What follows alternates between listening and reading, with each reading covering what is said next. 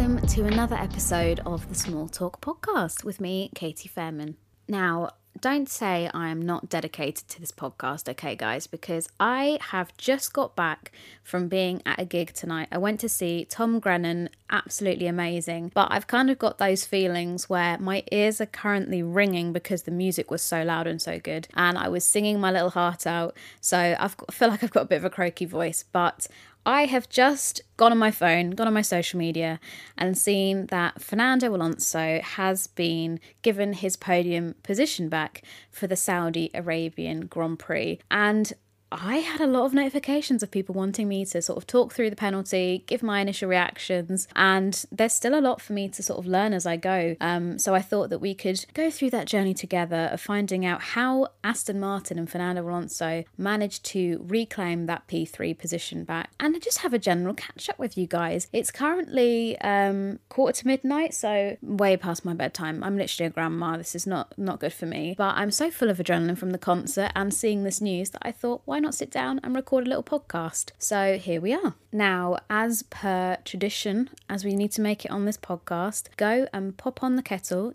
get yourself a brew. I have chosen a decaf Yorkshire tea today to maybe slightly calm me down. You know, I don't need more caffeine after all of today. But yeah, go and grab yourself a drink and let's chat about Fernando Alonso and this pesky post race penalty.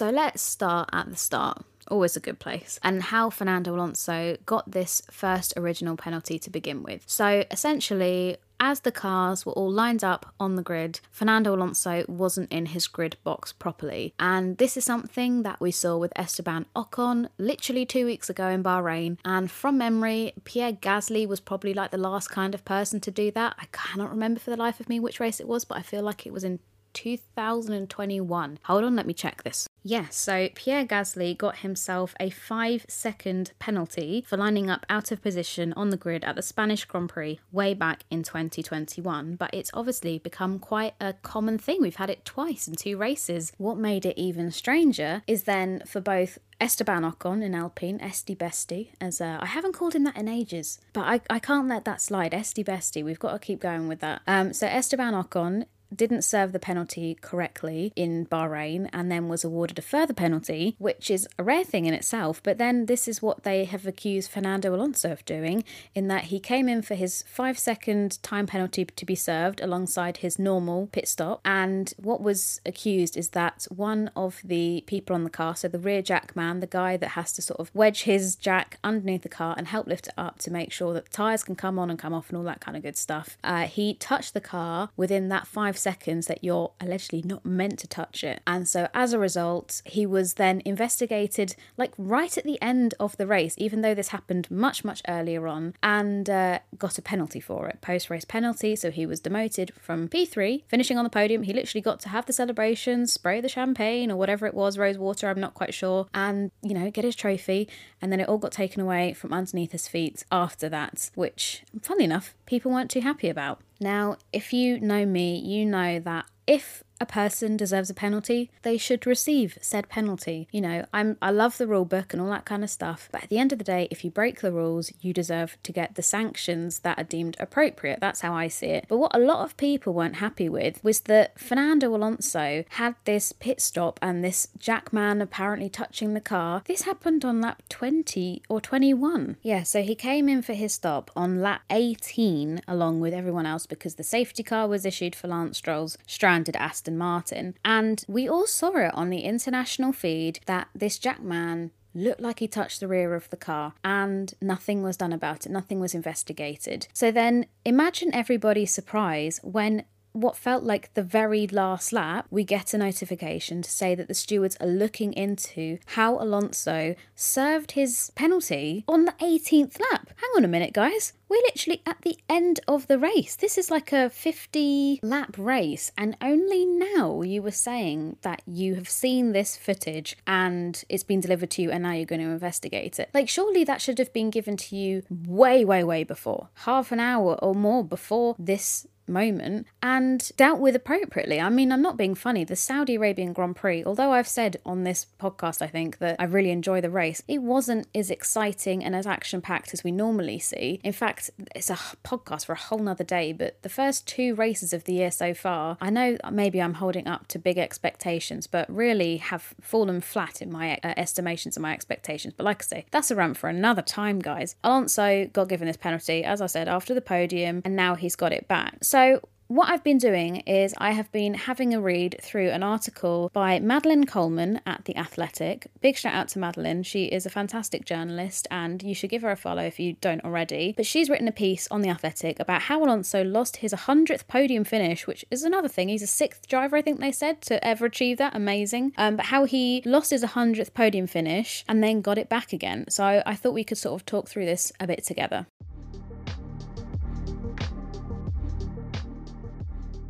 So, in this piece, Madeline says that we got the huge delay because at first, both race control and the Remote Operations Centre in Geneva, which is essentially Formula One's equivalent to football's VAR or VAR. I don't think it's called VAR. I think it's called VAR, but I'm not a football nerd, so I really hope that you're not laughing at me as I'm doing this. But anyway, um, they determined that Alonso had properly served the time penalty. Then, on the final lap of the Grand Prix, race control shared a report with the stewards saying that actually they didn't think the penalty was properly served and requested an investigation. After reviewing video evidence, the stewards found that during those five seconds, a mechanic had touched the car with a rear jack. And then, in quotes, it says, based on the representation made to the stewards that there was agreed position that touching the car would amount to working on the car, the stewards decided to impose a penalty, and that is what the decision document said. However, after the race, Aston Martin understandably appealed the decision, and according to the FIA, it argued that agreed position about what counted as working on the car was actually incorrect, and so was the penalty. So, not great when you've got a team arguing with the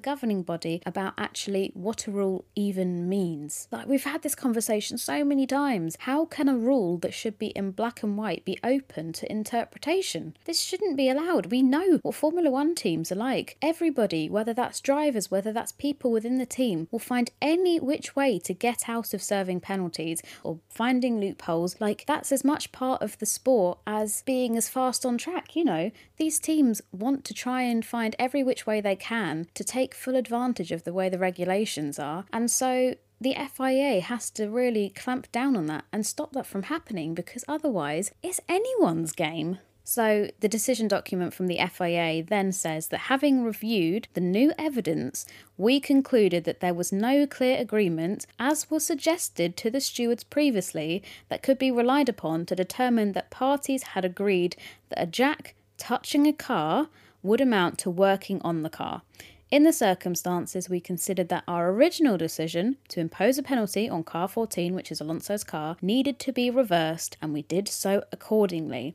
Then, what stresses me out even more is Madeline continues and says, Early Monday morning in Jeddah, an FIA spokesperson helped make sense of it. Which I'm thinking, crikey, these poor people, these poor journalists, and you know, people at the FIA that probably want to go back to bed and go to their hotel room are having to still work through all of this paperwork and release these statements and stuff. Like, everybody's probably wanting to be back in their beds and in their pajamas like I am right now and just having a chill one, not be having to, you know, give people podium positions back. It's just unnecessary. Then you've got poor George Russell, who has been told in the media pen, oh, by the way, George, you've got third. And you know, you can see his live reaction if you go on Twitter or Instagram, I'm sure it's on there. And obviously he's elated, slightly bittersweet because, you know, every driver wants to feel that winning feeling or podium feeling actually on the podium and not celebrate afterwards. But a podium's a podium, trophy's a trophy, points are points. However, he's then been given the trophy from Alonso to him, so he thinks it's rightfully his. Then he probably heard, oh, wait, no, Aston Martin are appealing, they're gonna ask for it to be looked at.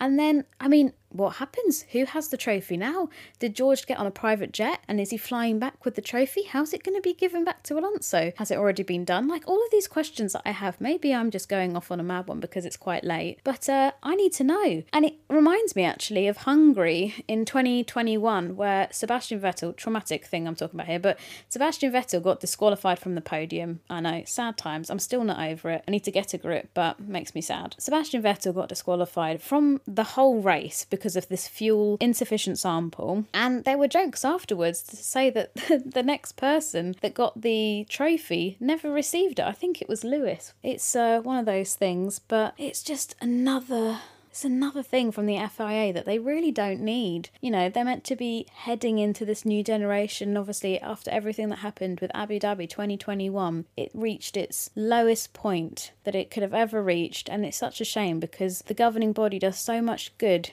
for all these various championships, yet sometimes they seem to get caught up and made a fool out of from just the most simple of things. That's the situation with Alonso. I'm glad that some sense has prevailed, but then it's just going to beg the question well, what does working on the car count as? So if you can get a jack and the jack can touch the car, that doesn't include working on the car. Like it's something that's really going to have to be looked at and going to have to be cleared up before we go to Australia in 10 days because, as we've said earlier in this podcast, teams, drivers, whoever you name it, will always try and take the mickey when it comes to these rules if they're not clear enough. So I'm I'm down for these regulations being adjusted and updated and amended as we learn these costly lessons, but it can't be happening what feels like every other race weekend. You know, these these rules really need to be looked at and every single possible scenario, although as difficult as it may be and time consuming as it may be, needs to be investigated and looked into and sort of tidied up because otherwise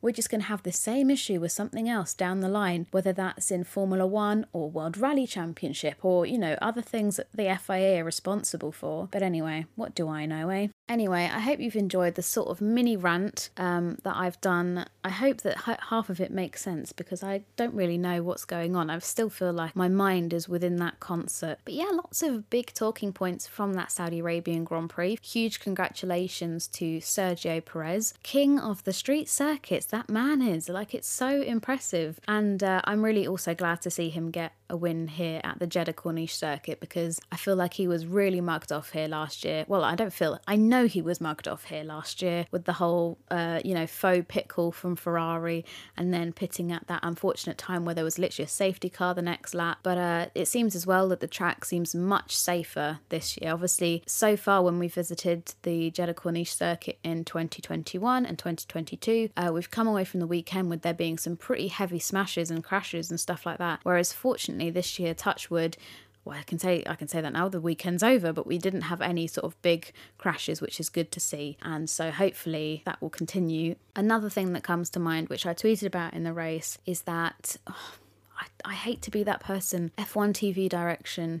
Like, it, there are some real improvements. Like I, I enjoy the new graphics that we've got whenever a penalty has been issued or we've got a new race leader and you know all that kind of thing. I'm like, yep, that's really cool. I'm enjoying that. Make it more easy to understand, more accessible for newer fans, all that kind of stuff. But you've got to stop showing replays from like when we're on lap two or three and there's evident action going on on track and we're watching somebody's start that we've literally just seen a few minutes beforehand. The, the technology must be there to do split screens. I don't understand. Also, the audio for the cars was actually out of sync at one point for what we were seeing on track. And there was a couple of moments where I was like, oh my gosh, they have a problem. And I was like, oh no, it's just that the engine noises, you know, shifting up and all that kind of stuff was completely out of sync with what the drivers were actually doing on track, which was a bit annoying, but just minor small things. Something that when you're trying to be fully immersive in the uh, Formula One experience, you kind of pick up on. And also, I don't know if there's a sorry, this is probably turned into an F1 TV direction right now. Sorry about this, um, but I don't know if there's like a minimum amount of camera time they have to give driver's eye. But there were times where they were going over to driver's eye, and I'm like, you could really do with just sticking with like a heli shot or a stable shot from the side of the track so we can see an overtake happen because at the moment, you know, we've got maybe two people going into a corner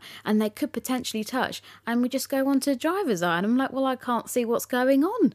I know this is probably what the driver's seeing, but we haven't got also the benefit of being able to look in the mirror because the, the quality is just not quite there yet. I mean, maybe they're just trying these new things out, but for me, I'm a bit of a traditionalist, so kind of miss some of the old ways it was done. But anyway, they're kind of a few basic points. I'm going to wrap this podcast up because this is meant to be short and sweet, and I also want to try and edit this before I go to bed tonight, and I actually want to get to bed at some point soon. Okay, so um, hope that you've enjoyed this bit impromptu podcast, and I will speak to you in the next one. Take care. Don't forget to keep giving this podcast five stars if you're enjoying it. I'm seeing all your amazing messages, and it really does mean the world. And I'll catch up with you later on this week. Take care and have a great week ahead, guys. Love you lots. Bye.